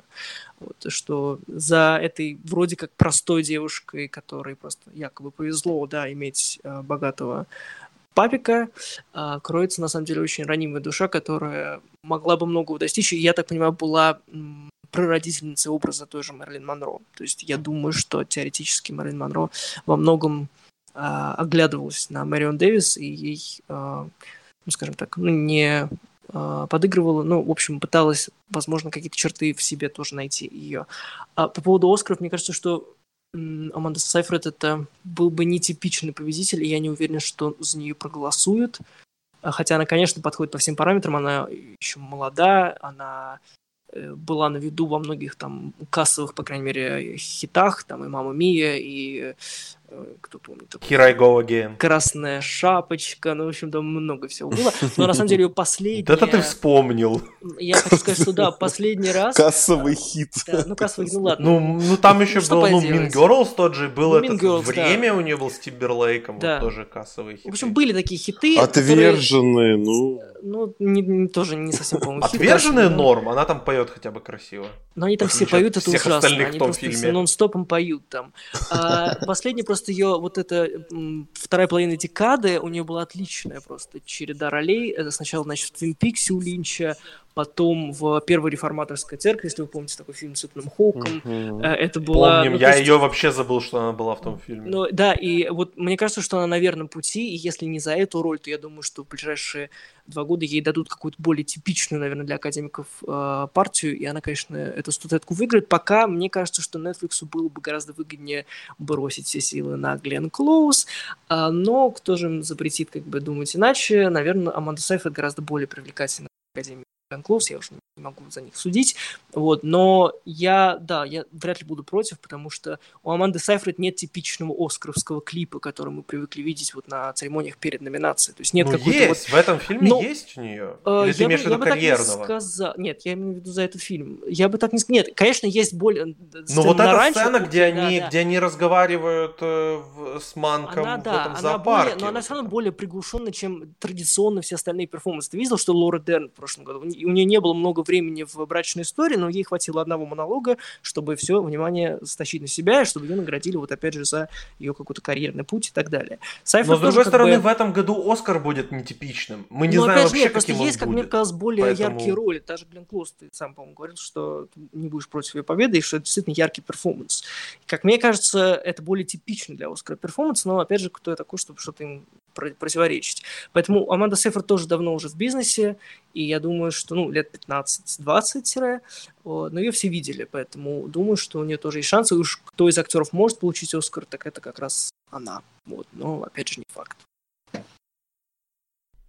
Ну, интересно. Пока мне она видится фронтранером, и, Она фронтранер, да, больше... да, но просто я не уверен, что кроме критиков, я не думаю, что э, большие премии типа Бафты, которые уже точно отдаст там какой-нибудь Колман или Сак, они прям потянутся все за цифры, потому что это очень тонкий перформанс, который не все смогут просто различить. Она как бы, да, она выглядит очень ярко, и э, за ней как бы все потянутся, но вот хватит ли ей вот ее экранного времени, потому что она меня, ну не то, не впечатлила, она как раз-таки меня, наоборот, очень Э, произвела на меня какое-то странное но впечатление.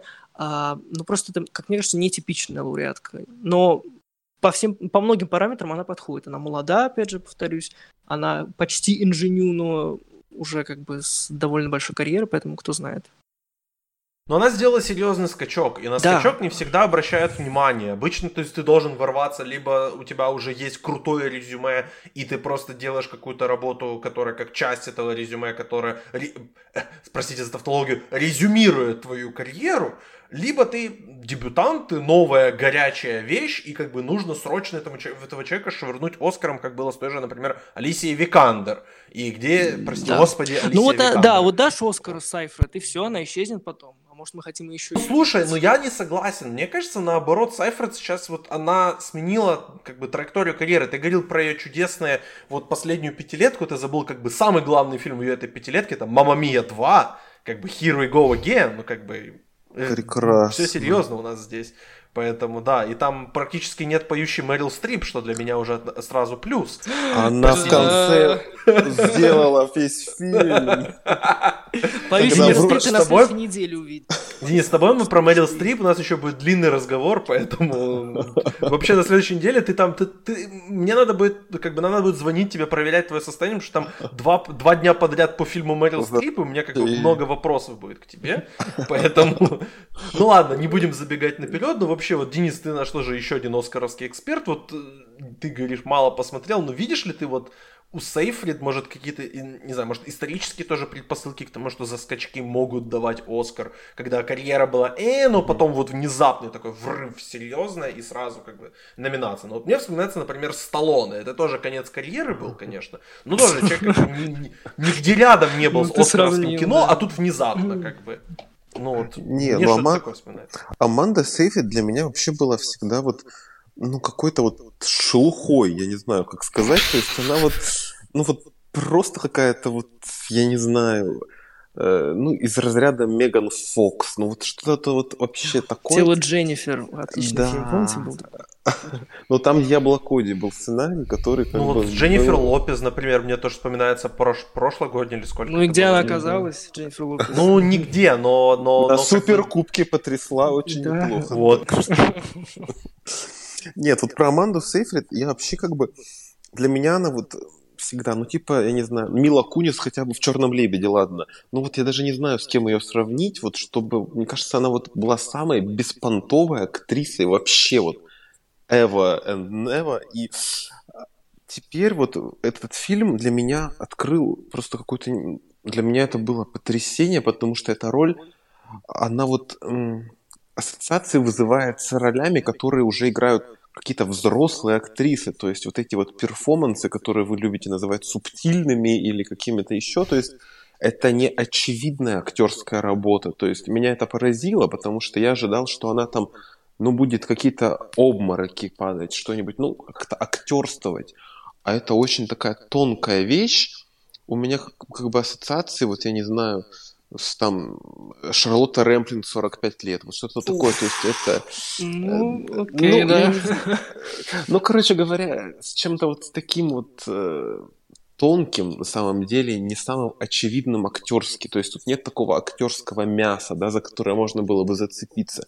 Это вот и такой образ, он оставляет себя, после себя очень теплые такие ощущения, то есть мне было вот действительно для меня, вот если вы выделяете каждый, ну там кто-то Олдмана, кто-то кого-то еще, для меня, безусловно, центр этого фильма стала Аманда Сейфрид. И как бы буквально с первых кадров она меня очень заинтересовала вот этим своим образом, максимально таким, не знаю, карикатурной такой блондинки, да, и как он эволюционировал, раскрывался, но это было очень здорово. И я тоже, если честно, не представляю, чтобы она выиграла Оскар, потому что Аманда Сейфрид это, ну, это уже такая немножко подзабытая всеми девушка, да, э, как бы она уже давно не в фаворе, она, ну, то есть у нее даже промо-компании особой никакой нет, то есть по сравнению с той же Лили Коллинз, которая вот замазолила глаза во всех журналах, где только можно,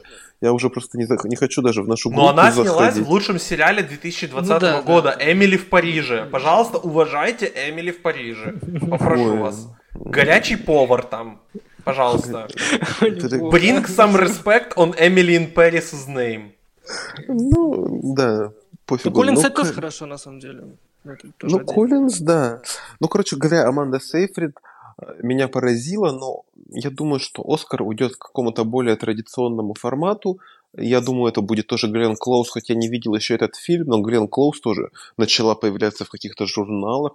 Она прям засыкатилась, прямо так скажем. Я думаю, что там это будут все силы брошены на нее, и пока Аманду я вот не вижу. То есть если бы я не читал какие-то отзывы критиков, да, все эти, просы- когда уже начали просачиваться первые какие-то реакции, то я бы и не предполагал, что тут вот есть такое, грубо говоря, сокровище в виде Аманды Сейфрид. Для меня это было э, своего рода таким открытием и шоком. Я думаю, это будет для многих зрителей, в том числе академиков. И как это выразится, я думаю, на самом деле это выразится только лишь в номинации. А победа будет, э, ну, кого-то, я думаю, у Глен Клоуз все-таки.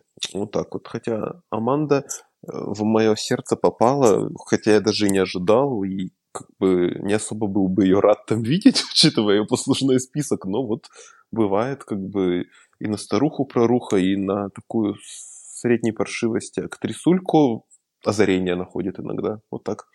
Просто столько неуважения в, этом подкасте к молодым актрисам. Сколько Аманде Сейфрид? Ей 30, Ей уже 35. 35. Нет, она очень 35 хорошая. по меркам Голливуда еще, еще молодая, еще нормально. Middle Пару лет пройдет, ей перестанут роли давать, поэтому нормально, еще пока можно. Он- Она будет матерей уже играть скоро. таких да-да-да. Одиноких. А- Олег, э, два слова про Аманду Сейфрид. Спасибо. Э, Спасибо. Ребят, давай- давайте еще вот э, взглянем на всех остальных перформеров второго плана, потому что здесь их много. Мне кажется, максимум у одного человека из всей этой толпы вообще есть шансы. Ну вот есть Лили Коллинз, которая играет, собственно, эту стенографистку, есть э, человек с самым британским именем в истории британских имен Таппинс Миддлтон. Это просто... Бри- британцы там, мне кажется, чаем поперхнулись, когда узнали про э, актрису по имени Таппинс Миддлтон. Это просто великолепно. Э, Арлис Ховард, вот, который играет Луи Би Мейера. Есть, естественно, Чарльз Дэнс, э, который играет Хёрста. Есть Том Бёрк, который играет Орсона Уэллса. Есть Фердинанд Кингсли, который играет Ирвина Талберга. И вот, э, собственно, у меня к вам вопрос. У кого из этих, э, вот сколько я назвал? А, ну есть Том Пелфри, да, который играет Джозефа Манкевича. То есть вот это 3, 4, 5, 6, 7 человек. Вот из этих семерых есть ли у кого-то вообще шансы получить номинацию в какой-либо из категорий? И если у, у этого человека есть не шанс, то в какой-то категории? Егор, давай ты.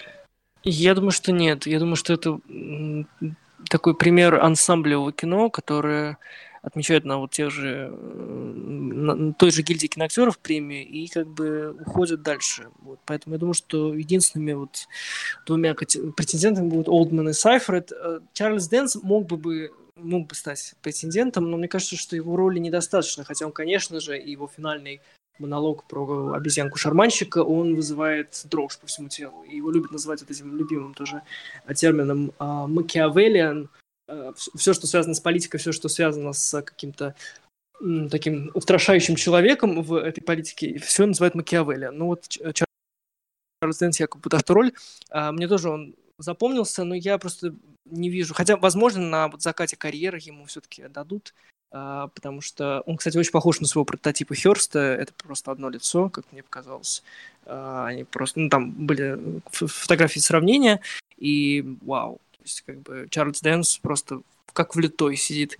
А, но в остальном, если бы Том Бёрк, если бы фильм вообще по-иному был построен и сконцентрирован был бы на а, Орсоне Уэллсе, я думаю, что мы сейчас говорили бы о Бёрке как потенциальном ну, не победитель этого номинации точно, а так, конечно, он только в начале и в конце появляется. Но это не отменяет факта того, что он действительно один из самых э, незабываемых артистов последних лет, потому что кто не видел фильм «Сувенир» э, вперед, мне показалось, что тамошняя роль наркомана, она сыграна очень нестандартно и очень душераздирающе, поэтому э, поначалу казалось, что Бёрк может тоже как-то попасть, потому что все-таки Уэллс — это культовая фигура и всеми почитаемая, хотя многим ненавидимая, а, но вот как-то не сложилось. В остальном я вообще не вижу. Это, как повторюсь, это ансамблевое кино, и работает оно а, только при наличии всех актеров вместе, ну или хотя бы а, двух в кадре как мне кажется. Вот. Ну и помимо Олдман и Сайфред, как таких э, двух э,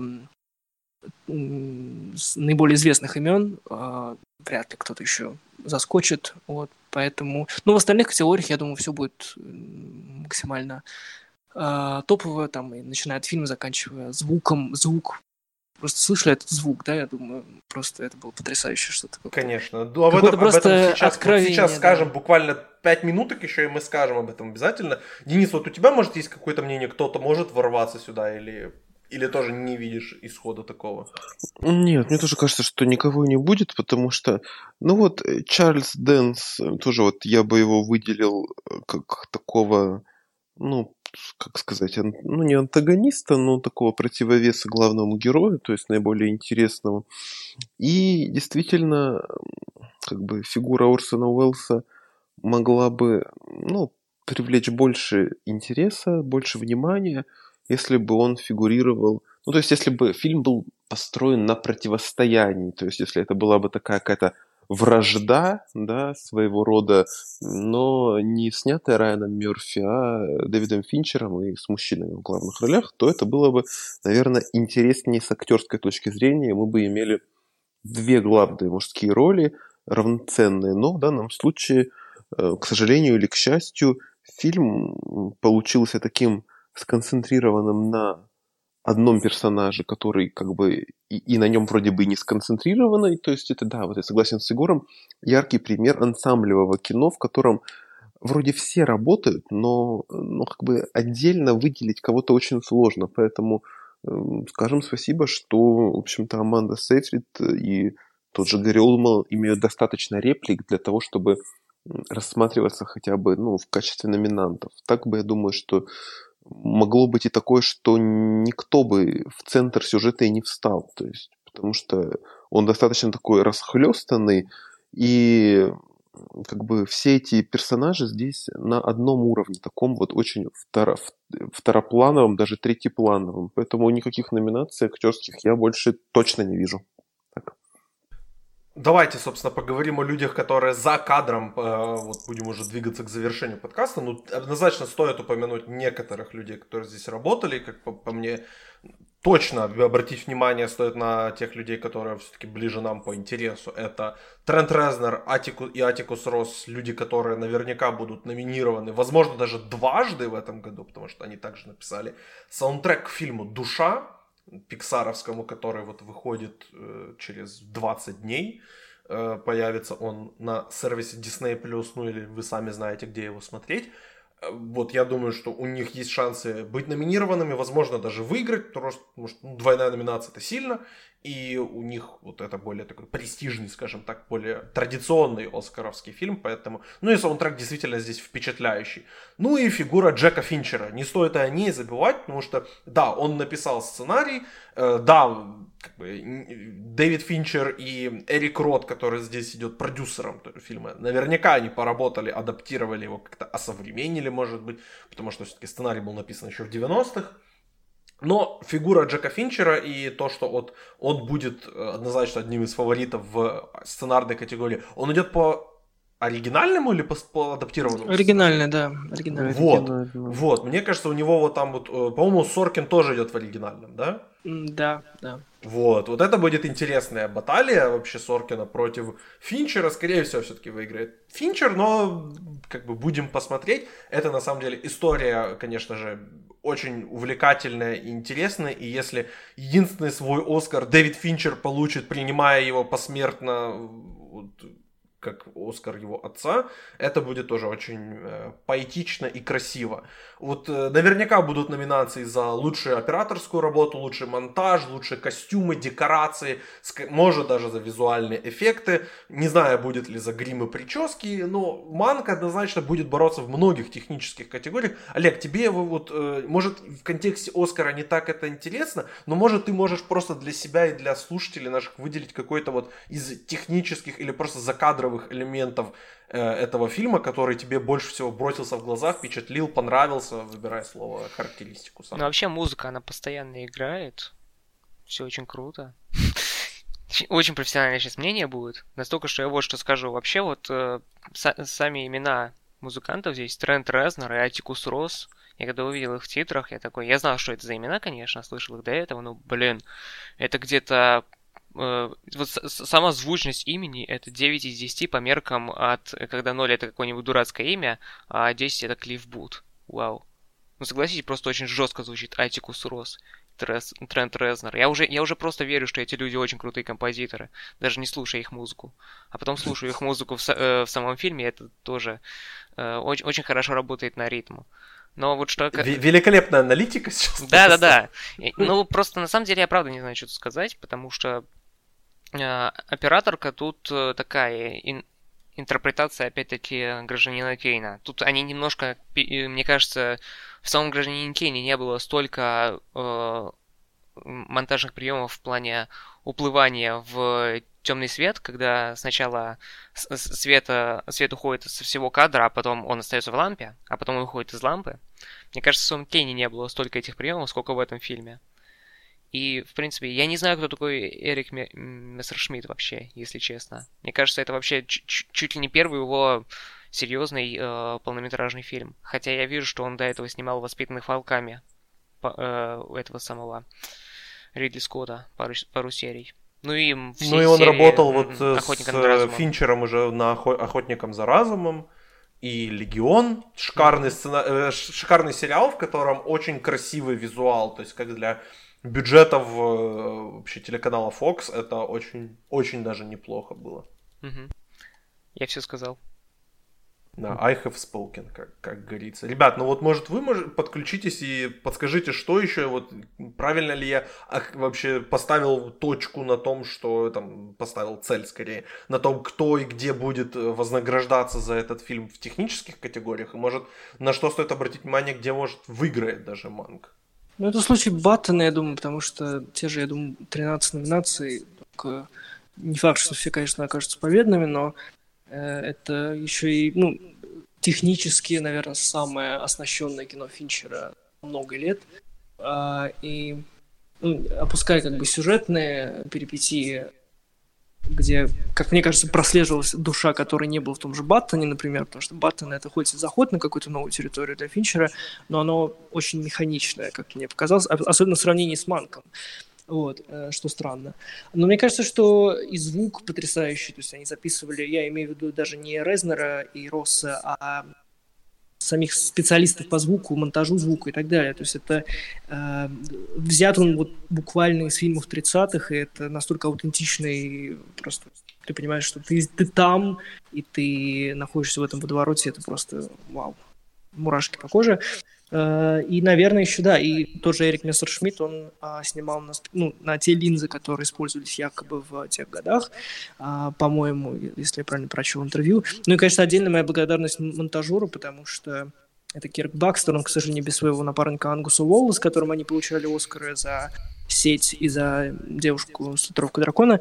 Я думаю, что это очень большая заявка на еще одну победу, потому что, э, ну, снова этот финчеровский монтаж, э, над которым работают другие люди, но они настолько точно схватывают, видимо, его инструкции, что ты, ты находишься в, в водовороте. Я, да, тоже не думаю, что в Кене было настолько много э, нарезок, и на, так аккуратен был и стремительный монтаж, но что есть, то есть. Поэтому я думаю, что это тот вариант, который Netflix, ну, я думаю, это главная, основная надежда Netflix, и, а, собственно, они будут бить на все категории, чтобы, может быть, стать, а, чтобы Манк стал первым фильмом, который выиграет а, главный Оскар, но это тоже не факт, мне кажется, потому что кино трудно доступное, кино сатирическое, кино о Голливуде, который совсем не такой уж и радужный, а Академии, наверное, ближе к сердцу те фильмы, которые Голливуд тоже романтизирует, поэтому, ну, в купе вот с технической, с технической силой, я думаю, что номинации 10 они точно могут загробастать, и это будет абсолютно заслуженно. Это один из самых технически выверенных фильмов, э, привычных для Финчера, но просто это возведено в какой-то абсолют здесь. Вот, и, ну, добавить нечего, просто еще, вслушайтесь еще раз в звук и вообще пересмотрите парочку раз еще раз Манка, потому что мне кажется, что многие детали могут быть упущены, в том числе там и в антураже, и в сюжетных поворотах. Вот, поэтому я ну, просто да, пересмотрел его. Манка в том, что он да. уже доступен на стриминге, и его уже да. можно пойти и пересматривать. Я наверняка перед Оскаром его еще один раз посмотрю. Э, Денис, э, давай тогда уже двигаться к завершению. И вот ты не был с нами на финчеровском подкасте фильмографии, потому что угу. мы тебя не приглашали. Ну да ладно, опустим этот, этот, этот, этот как бы факт и этот, эту деталь. Вот где в твоем как бы личном топе Финчера, если он у тебя есть, и ты можешь там сходу прям вот его достать из головы, а, где приземляется Манк в твоем топе сейчас, и с каким фильмом он тебе больше всего схож? Потому что я вот уже слышал мнение о том, что он похож на Э, Бенджамина Баттона, он похож на социальную сеть, то есть я видел разные сравнения, но вот где у тебя в, твоем топе все-таки приземляется Манк? Ой, ну для меня Манк, э, он, наверное, стоит немножко обособленно. Конечно, он будет стоять ну, где-то в середине, наверное, финчеровских э, фильмов, потому что для меня Манк оказался очень хорошей стилизацией. Эм, как бы вот говоря о том, что все-таки у меня не тотальный восторг от фильма, я бы сказал, что э, ну, просто, наверное, потому что я смотрел очень много фильмов 40-х годов, там, 30-х, 50-х, и для меня эта эпоха, ну, как бы знакомая, я в ней чувствую себя довольно комфортно и ориентируюсь, и для меня этот фильм стал вот как бы каком-то мере таким вот, ну, экскурсией в тот мир, и то есть ничего нового для себя я не открыл. То есть вы обсуждали все эти технические аспекты прекрасные, но для меня именно со стороны Финчера, возможно, не хватило какого-то откровения. То есть, ну, проводя такую параллель, возможно, очень неаккуратную и сомнительную, но э, возникает в голове этот пресловутый артист, да, который черно-белый, немой, фильм про черно-белое немое кино. Так и здесь нам преподносят черно-белый фильм с приемами 40-х годов о кино 40-х годов. То есть, ну, в этом есть некоторая, что ли, предсказуемость, но, тем не менее, исполнение блестящее, и как бы немного на это закрываешь глаза. Поэтому для меня э, этот фильм Финчера, возможно, наименее не знаю, наименее финчеровский, да, то есть я в нем его не очень вижу, то есть э, это нетипичный его проект, и, наверное, если вот отвечая на твой вопрос, я бы поставил где-то рядышком с Бенджамином Баттоном именно в плане ну, стиля, да, то, что это исторические такие драмы, да, в декорациях, но именно в плане настроения это абсолютно что-то новое. Я бы сказал, что это первая комедия, от Дэвида Финчера, и мне интересно, как он будет развиваться дальше, и будет ли он в эту сферу куда-то углубляться, потому что для меня он всегда был максимально серьезным постановщиком. Но также отдельно, наверное, стоит отметить, что это первый почти за 20 лет да, проект, снятый, ну, то есть не являющийся экранизацией какой-то э, книги. То есть это оригинальный сценарий, и вот мне кажется, что Финчер, работающий с оригинальным материалом, это все-таки более интересный человек, чем Финчер, который адаптирует ну, какие-то чужие истории. В данном случае я чувствовал его какой-то личный интерес, и вот для меня этот э, режиссер открылся по-новому. То есть я к нему отношусь очень, ну, так скажем, без особого фанатизма, хотя считаю очень крепким постановщиком. Здесь я впервые его увидел как некоторую такую киношную личность, да, хотя он не является ни продюсером, ни сценаристом, все-таки для меня это фильм от фильммейкера Финчера. Вот как бы так я его расцениваю, несмотря на какие-то свои вот эти замечания по поводу стилизации, я остался очень доволен, и для меня это ну, крепкая девяточка до моего любимого фильма, который Максим не очень любит, бойцовского клуба, он, конечно же, в моем топе не дотягивает. Вот так. Ну, спойлер к нашему финчеровскому подкасту. Мы как бы с Егором там уже все обсудили. Да, и я, кто, если вы не слушали, я там назвал, сравнил Дэвида Финчера с э, тиктокерами и, э, и кем еще я там его сравнил?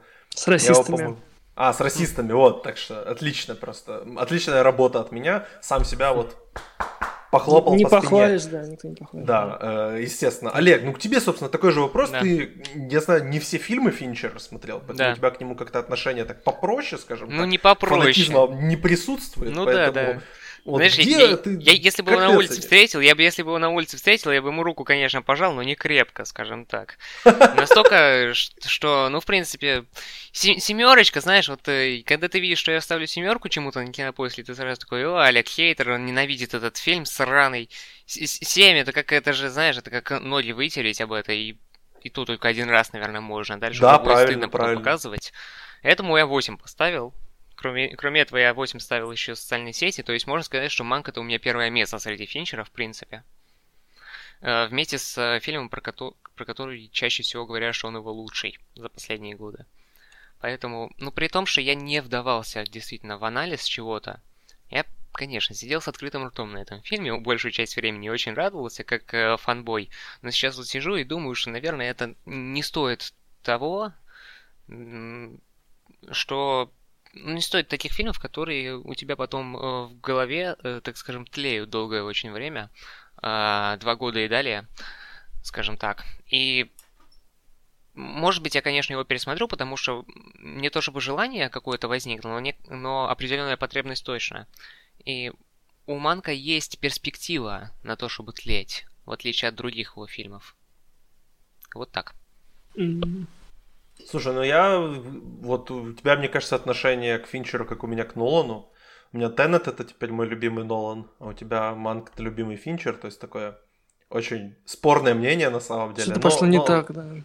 Но, но, но да ладно. Егор, ну давай вернемся, как бы, да, нам двух часов по Финчеру мало, давай продолжим. Как бы, Четыре дискуссию. устроим, да. Да, надо, вот у нас как бы, мы подходим к отметке, ну нет, мы до, до отметки 2 часа нам еще далековато, но э, мы как бы где-то на, на отметке полтора останемся, то есть три с половиной часа финчеровского контента от нас с тобой есть, надеюсь, люди счастливы, потому что я, да, Э, где у тебя, собственно, приземляется манг? За какую-то вот проявленную за даже некую слабину, которую позволил себе дать Финчер, я, конечно, приближаю его к какой-то пятерке мифической, но, наверное, все-таки я недавно просто вспоминал исчезнувшую, она у меня была на шестом месте, по-моему.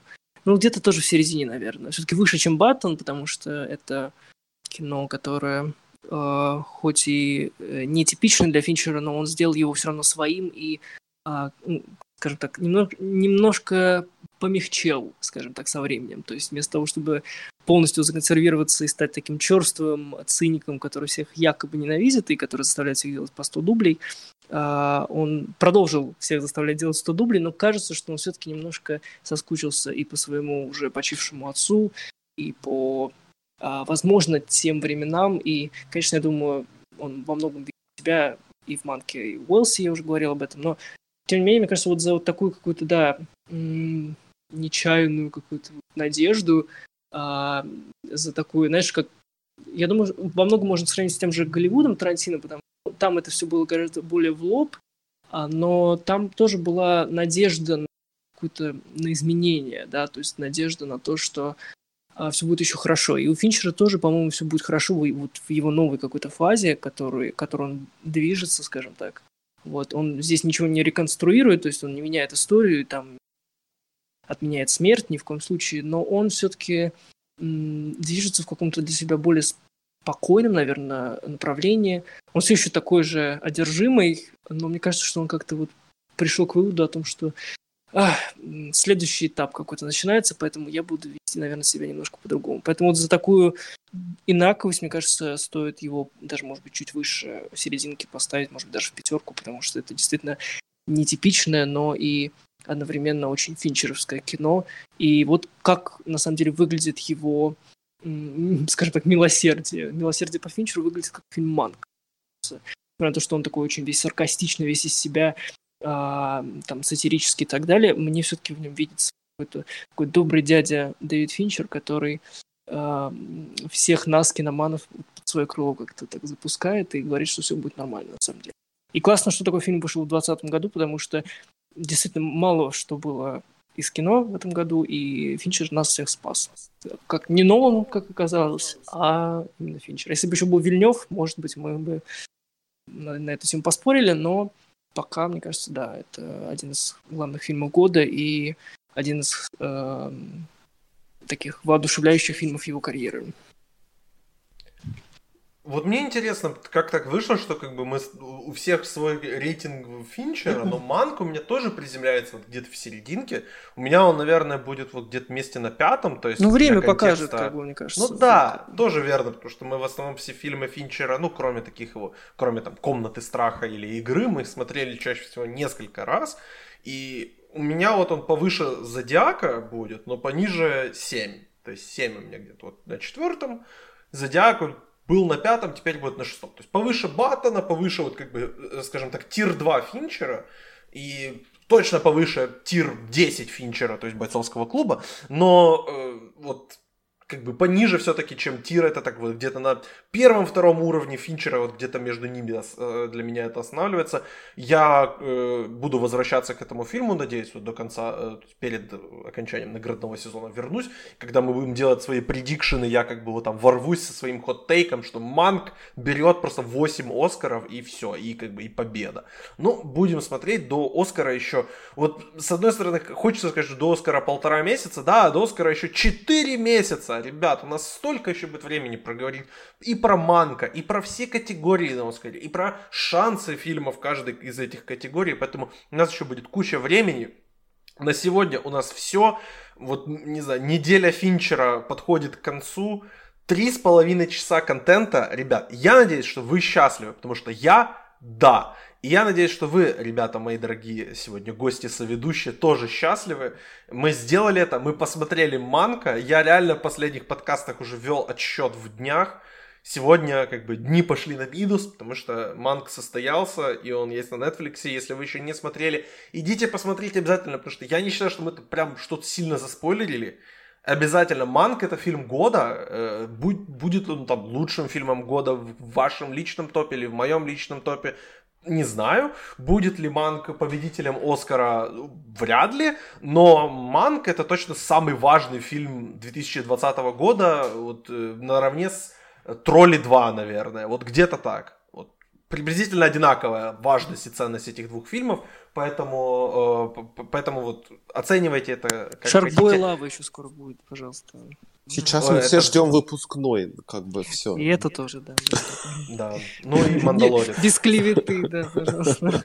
Ребят, э, спасибо вам большое за, за этот подкаст. И мы обязательно с вами еще услышимся и в этом году, и в следующем году. У нас до конца этого года еще куча всего будет происходить, поэтому обязательно с вами услышимся. Спасибо вам большое, ребят. Всем пока!